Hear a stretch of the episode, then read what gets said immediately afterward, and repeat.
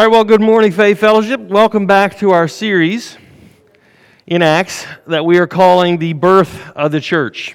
As always, we want to remind you if you missed a message, any message, you can always go to ffcsermon where you can listen online, you can download, you can even get the messages via a podcast.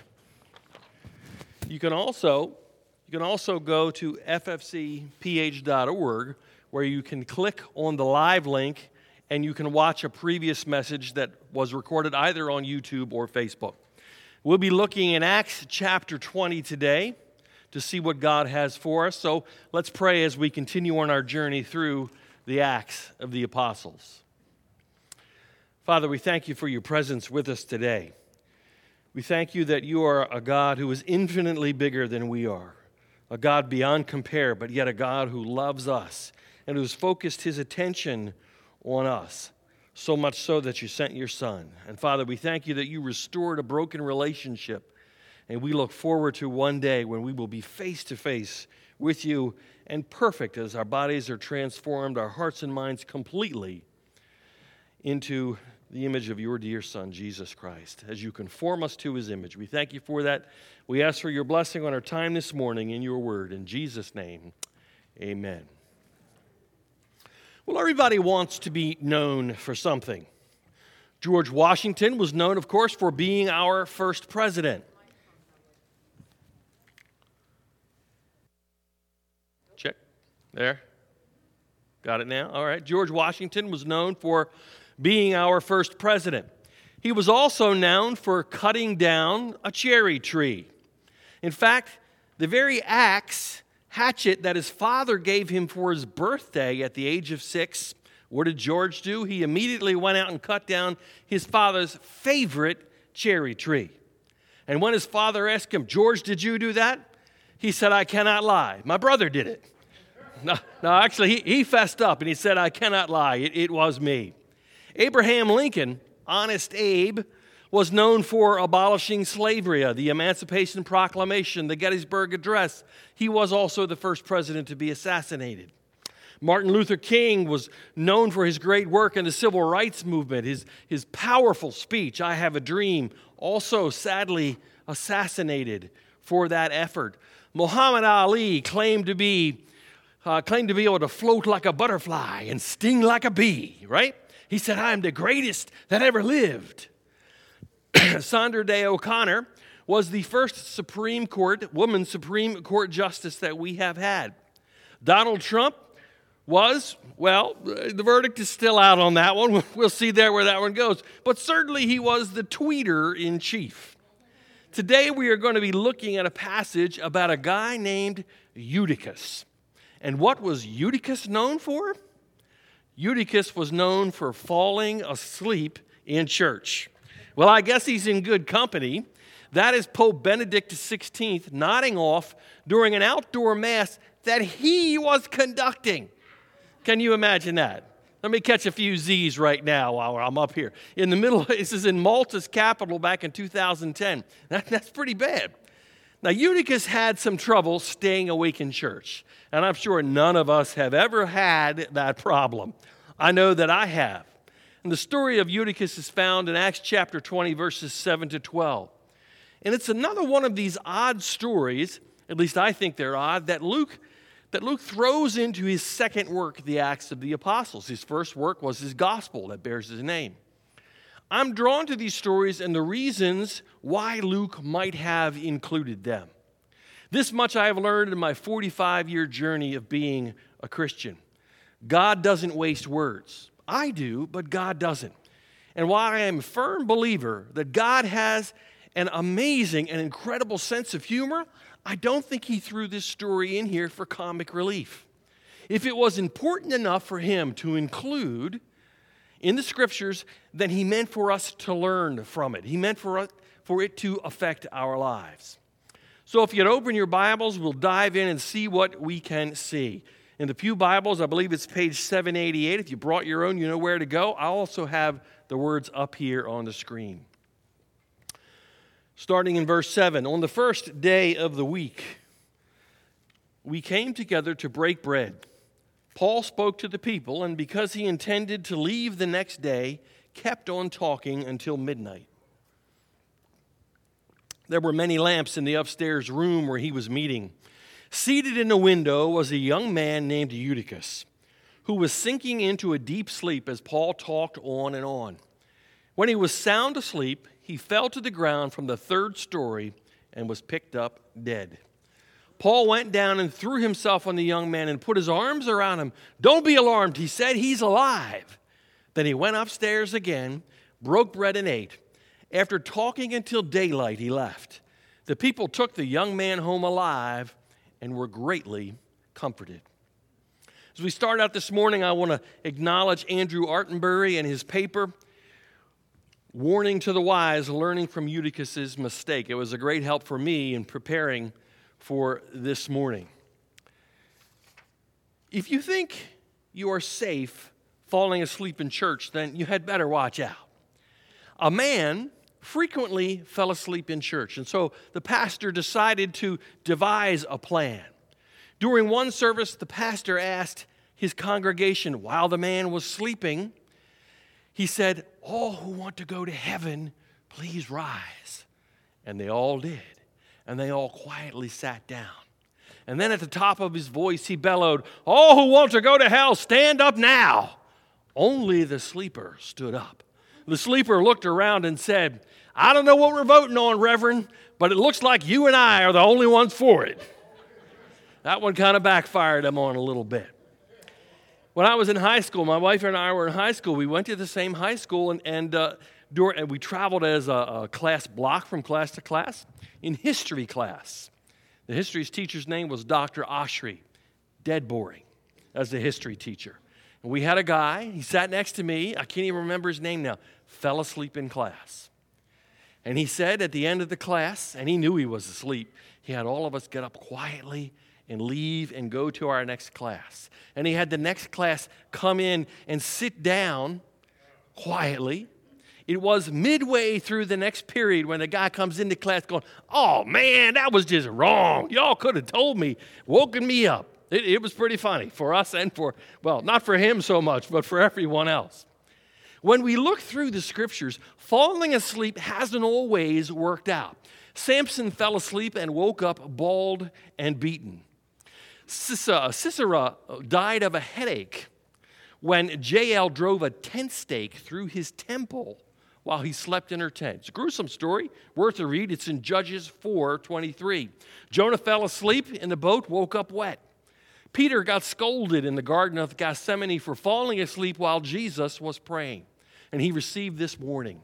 Jesus said, Watch and pray so that you will not fall into temptation. The spirit is willing, but the flesh is weak. Two more times, Peter, James, and John fell asleep while Jesus prayed. Mark 14, 37. Eutychus nodded off in church and fell out the window three stories to his death. The downfall of Eutychus is certainly, to modern ears, a strange story, but it would have offered moral guidance to an ancient reader. It exhorts them to learn from Eutychus's youthful mistakes and to avoid spiritual laxity at all costs. In Acts 27, to 12, we encounter a fascinating story about Paul raising a young man from the dead. And by this point in the book of Acts, Paul has already concluded his final work in Greece and is in the midst of saying farewell to the Christians in Asia Minor. In particular, he had already spent six days in Troas and he is down to his final night there. And as a result, Paul spends his time, his last hours, in preaching, in worshiping God, in breaking bread in an upper room in a house church gathering. In fact, we are told that midnight has already arrived, and Paul shows no signs of stopping. It is at this point that we meet Eutychus, an adolescent worshiper in the Troas congregation, whose name, literally translated, means lucky. Isn't that ironic? I think God does have a sense of humor, or fortunate one.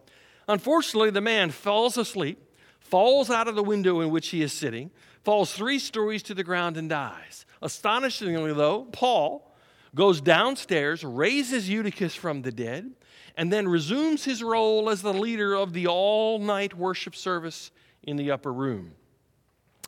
Finally, we are told that Paul continues preaching until the sun comes up, and that the church received great comfort from the revitalization of Eutychus.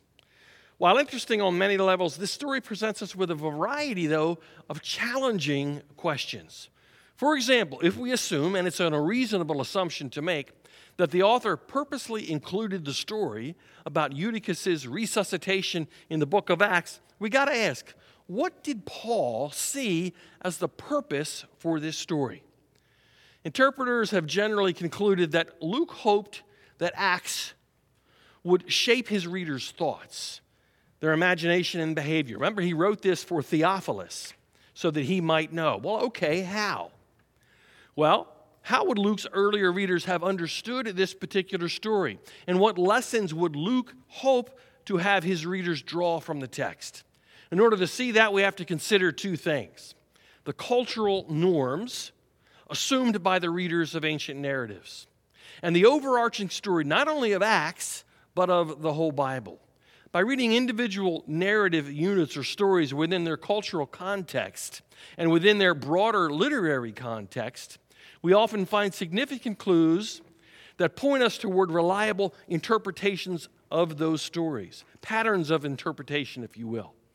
Some interpreters have concluded that Eutychus' fall, or they see it as a, as a no fault happenstance, pointing out that this is what happens when preachers preach too long. And of course, these interpreters arrive at their conclusions for good reason. Paul's theological reflections lasted all night long. Most people feel empathy for Eutychus. We reason that Eutychus can be excused for falling asleep during Paul's lengthy sermon. We are more moved to likely criticize the long winded preacher than the kid who dozes off. Some modern interpreters have seen Acts 27 to 12 through a humorous lens, and I can see that. It's a funny story to a degree, apart, of course, from him dying and all. I'm an individual, I'm an individual who is a fan of a good dozer. And I don't mean a bulldozer. I mean somebody who dozes off to sleep. It can be entertainment. In fact, I'd say it's great entertainment. It's live and in living color with HD clarity. We've all seen people fall asleep in school and on the job. But when they fall asleep in church, it can be particularly entertaining. There's no better entertainment underneath the sun than to watch somebody fighting it in church, trying to keep their eyes open. The church I grew up with, uh, uh, in, a father stood up to pray, and he prayed for rather a long time. And next to him was seated his young son, maybe at the age of three or four years old. And while his father was praying, the boy laid down on his father's chair. His father had his eyes closed, he was praying.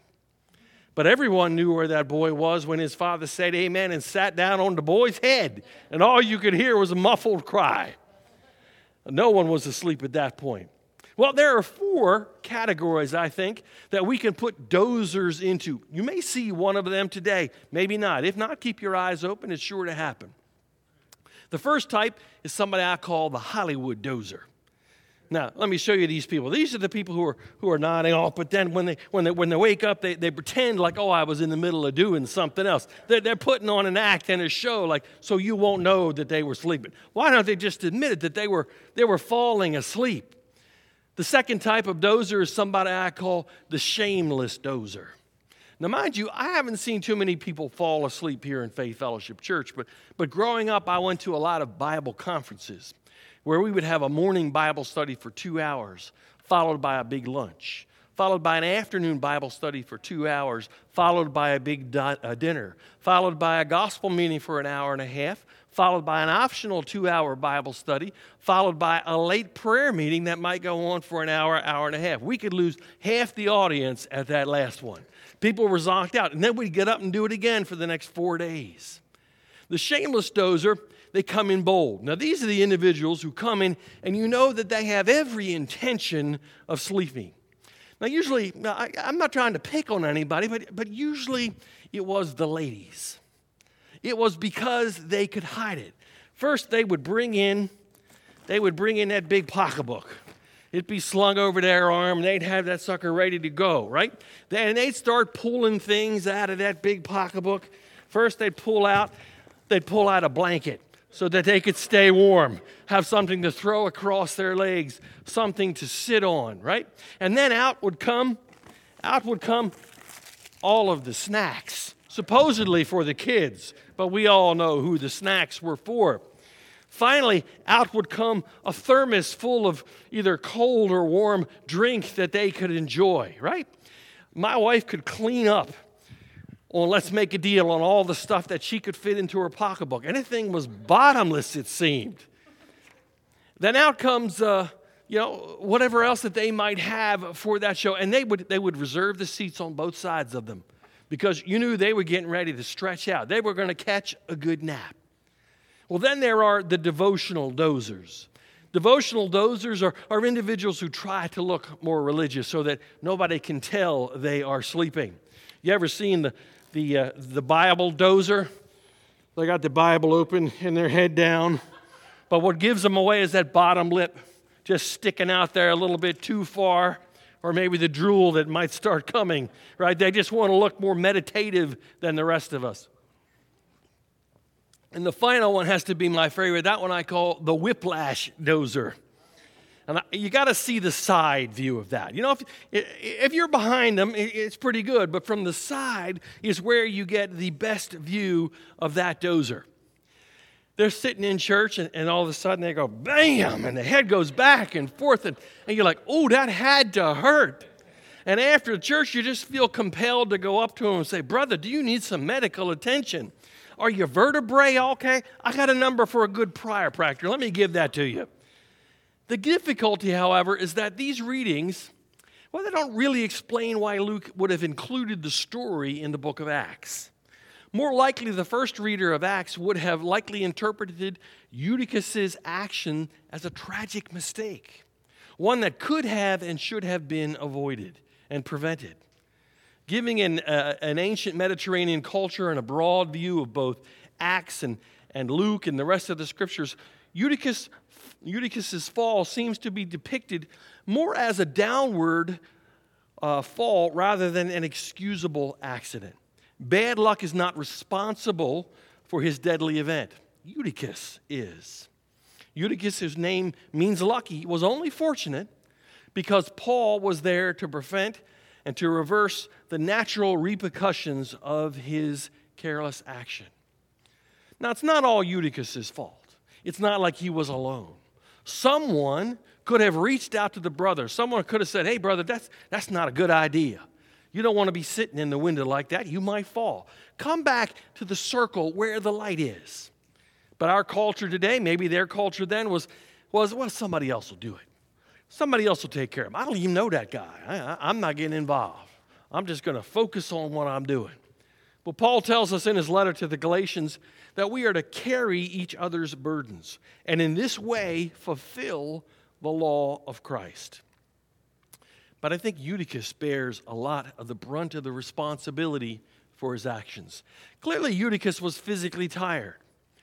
Consider the circumstances. It was late. They got together to break bread. Now, breaking bread in the scriptures means that they were going to have communion.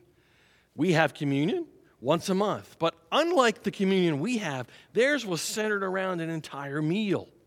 So, unless you brought snacks or you had a wife or a girlfriend with a big purse, you might have been pretty hungry or thirsty by the time midnight rolled around. My guess is it might have been a little warm, maybe a little stuffy. Sitting near a window would have provided fresh air, but sitting in the window, not a good idea. Maybe he had been up late the night before and his body just took over and shut down. Missing out on a good night's sleep can severely affect your emotional and spiritual health. Quite simply, lack of sleep makes you vulnerable. Biologists tell us that there are two main processes that regulate sleep uh, circadian rhythms and sleep drive. Circadian rhythms are controlled by a biological clock located in our brain. One key function of that clock is to respond to light cues ramping up production of the hormone melatonin at night and then switching it off in the morning when light begins to appear. People who have total blindness often have trouble sleeping because they are unable to detect those light cues. Sleep drive plays a significant role as well. Your body craves sleep much the way it craves food. Throughout the day, your desire for sleep builds. And when it reaches a certain point, you need to sleep. But there's a major difference between sleep and hunger. Your body can, can't force you to eat, but it can force you to sleep when you are tired, even when you're in a meeting or behind the wheel of a car. If you've ever felt groggy or a little foggy after waking up from a poor night's sleep, it won't surprise you to know that it significantly impacts all of your functions, your brain function in particular. Sleep is vital to the rest of the body. When people don't get enough sleep, their health risks includes, uh, uh, arise. Symptoms of depression go up, seizures, high blood pressure, migraines worsen. Immunity is compromised, increasing, increasing the likelihood of illness and infection. I think Eutychus was a man at risk a brother at risk. And Luke's description of him falling asleep spoke not only to him being physically tired, but spiritually vulnerable as well. So let's look at some of the details of what Luke gives us in this story. Well, first, he says they were meeting in an upstairs room. Now, you could easily miss the importance of that statement. Why is it important? Well, this is not the first time an upper room is mentioned in the New Testament in both Luke and Acts, upper rooms provide an intimate setting for Jesus' followers. For example, in Luke 22, 7 to 38, Jesus communes and dines with his disciples in an upper room on the night of his arrest. In Acts 1, 13 to 14, Jesus' disciples are once again gathered together in an upper room when they pick Judas's replacement. Likewise, Peter resuscitates Tabitha, who was laid out in an upper room in Acts 9 36 to 42. And here in Acts 27 to 12, the Christians in Troas worship God in an upper room. In all of these settings, a connotation exists of intimacy and sincere discipleship. But Eutychus withdrew from the center of action to sit in the window. I believe it created an ominous tone. Eutychus had pulled himself away from the action, he pulled away from fellowship. The writer of the Hebrews has this to say He says, And let us consider how we may spur one another on toward love and good deeds, not giving up meeting together as some are in the habit of doing, but encouraging one another, and all the more as you see the day approaching. We need close, intimate fellowship with each other if we are going to make it. It's not a mistake that Paul refers to Christianity and to Christians as a body of believers. The eye cannot say to the hand or the foot, I have no need of you. It needs all the parts in order to properly work together. The idea of loving or one anothering comes up some 36 times in the New Testament by my count. We can't do that short of intimate and personal and close fellowship as we gather around the Word of God and His love.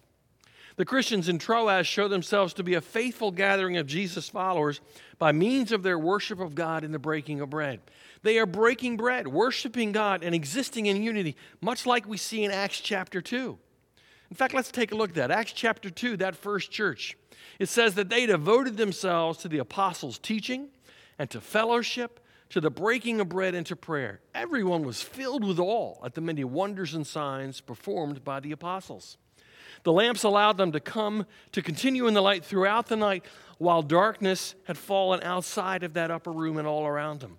The Christians in Troas prepared for a whole evening of worship and communion when they brought their lights with them a miraculous act of something being raised from the dead is about to occur. You can't miss the parallels between the stories. Luke is showing that they are in faithful continuity with Jesus. They are carrying on the work of Jesus after his death, and Jesus' Spirit is at work in them. Paul's actions show that the Spirit of God is at work through the Apostle Paul as well. All of the elements from Acts chapter 2 are repeated here in this story teaching, fellowship, breaking of bread, and a miraculous sign done by an apostle. All explicitly appear except for prayer, but I got to imagine that was going on too. And in the middle of all of this, Eutychus is falling asleep. When we pull away from the light, when we drift away toward the outside, we become vulnerable. Picture Eutychus sitting in the window. On one side of him is the light of fellowship with believers. It's the, the blessing of the body of an Acts church who love and care for one another. There is ministry of the saints that is taking place one to another. On that side, there is a bond of common salvation that they share, a fellowship in that as well. In a, in, a, in a common salvation, there is the truth of the word being taught that the Apostle Paul is doing that very evening, and there is a spirit of worship. There's an old Gaither song that I think fits well here. It's called I'm a glad it's, it's called I'm so glad I am a part of the family of God. Who knows that song? Few people know that song. A couple hands. Well, here these are the words. It says you will notice we say brother and sister around here. It's because we're a family and these folks are so near. When one has a heartache, we all share the tears and rejoice in each victory in this family so dear. I'm so glad I'm a part of the family of God. I've been washed in the fountain, cleansed by his blood. Join heirs with Jesus as we travel this side, for I'm part of the family, the family of God. From the door of an orphanage to the house of the king, no longer an outcast, a new song I sing. From rags unto riches, from the weak to the strong, I'm not worthy to be here, but praise God, I belong. I'm so glad I'm a part of the family of God. I've been washed in the fountain, cleansed by the blood. Joint heirs with Jesus as we travel this side, for I am part of the family, the family of God. And on the other side of Eutychus was an open window full of darkness and the cold and lonely night. Was Eutychus torn between two worlds?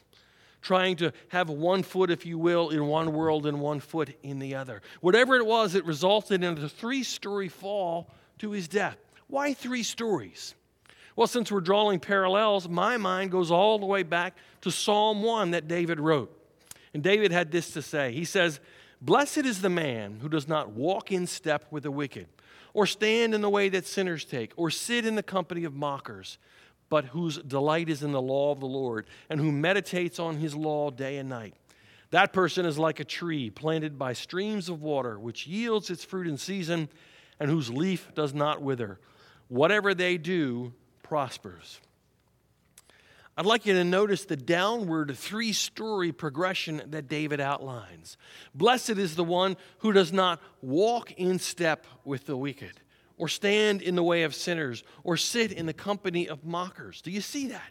Three steps walking, then standing, stopping moving forward, and then followed by sitting down. Our fall from a close and intimate relationship with God begins when we walk in step with the wicked. That's floor number three. And before we even know it, we have stopped moving forward and we are standing in the way that sinners take. Floor number two.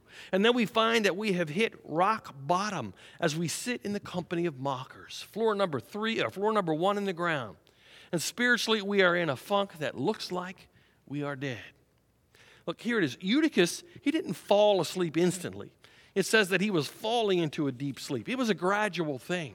First, he had to walk toward the window, away from the light of fellowship and ministry and discipleship, from the gospel and from worship. Floor number three. Then he had to, to find a window to climb into so that he could find a comfortable spot and stop moving.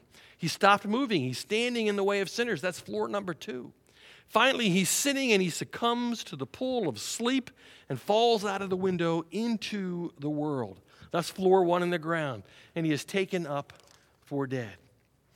Eutychus had a fellowship of believers who were characterized by the mark of faithful Christian worship. We see both Paul and the Christians in Troas wide awake, worshiping God and breaking bread at midnight. They are in an upper room that is illuminated by lamps when darkness surrounds them on all sides. Eutychus is the only Christian brother who behaves otherwise. He falls asleep, which prevents him participating in the acts of worship and of service and of ministry and of the gospel and of discipleship. Moreover, his, his slumber, his sleep has tragic consequences for him. He is no longer able to uh, or alert to the work of God. Instead, when he falls asleep, he also falls away from the worshiping community and into the darkness and down three stories to the ground, resulting in death. And Even though most of Jesus' disciples fall asleep at, at uh, inappropriate times in Luke's gospel. In the book of Acts, they always seem to be awake even at night when things are happening. Yet the youthful Eutychus is a counter example. And it's just as we funnily are, are, are, tempted to begin reading the story of all of these early Christians and, and thinking that they just were triumphant everywhere that they went. We encounter this sort of this odd story.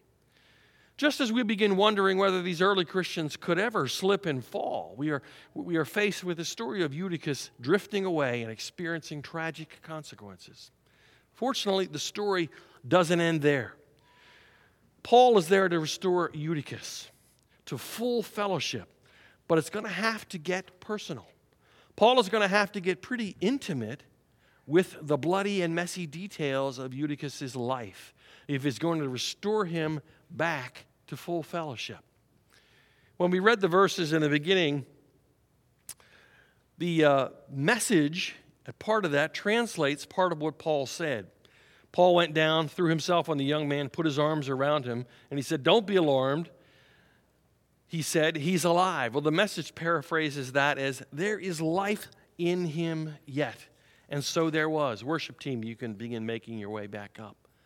Paul had to get up close and personal with Eutychus to bring him back to full life and fellowship in the church and function. Real close. He threw himself on this young man and put his arms around him. That's close enough to smell his bad breath, to get a strong width of his body over, to be covered in some of the same bodily fluids that were on Eutychus. And what is Paul's reaction to this brother going rogue? Serves him right. Shouldn't have been sleeping in the first place. Nah, Paul throws his arms around him.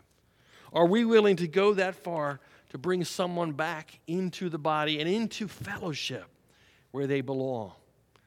Paul commands us in his letter to the Galatians. He says, Brothers and sisters, if someone is caught in a sin, you who live by the Spirit should restore that person gently but watch yourselves as you may also be tempted. Carry each other's burdens, and in this way you fulfill the law of Christ.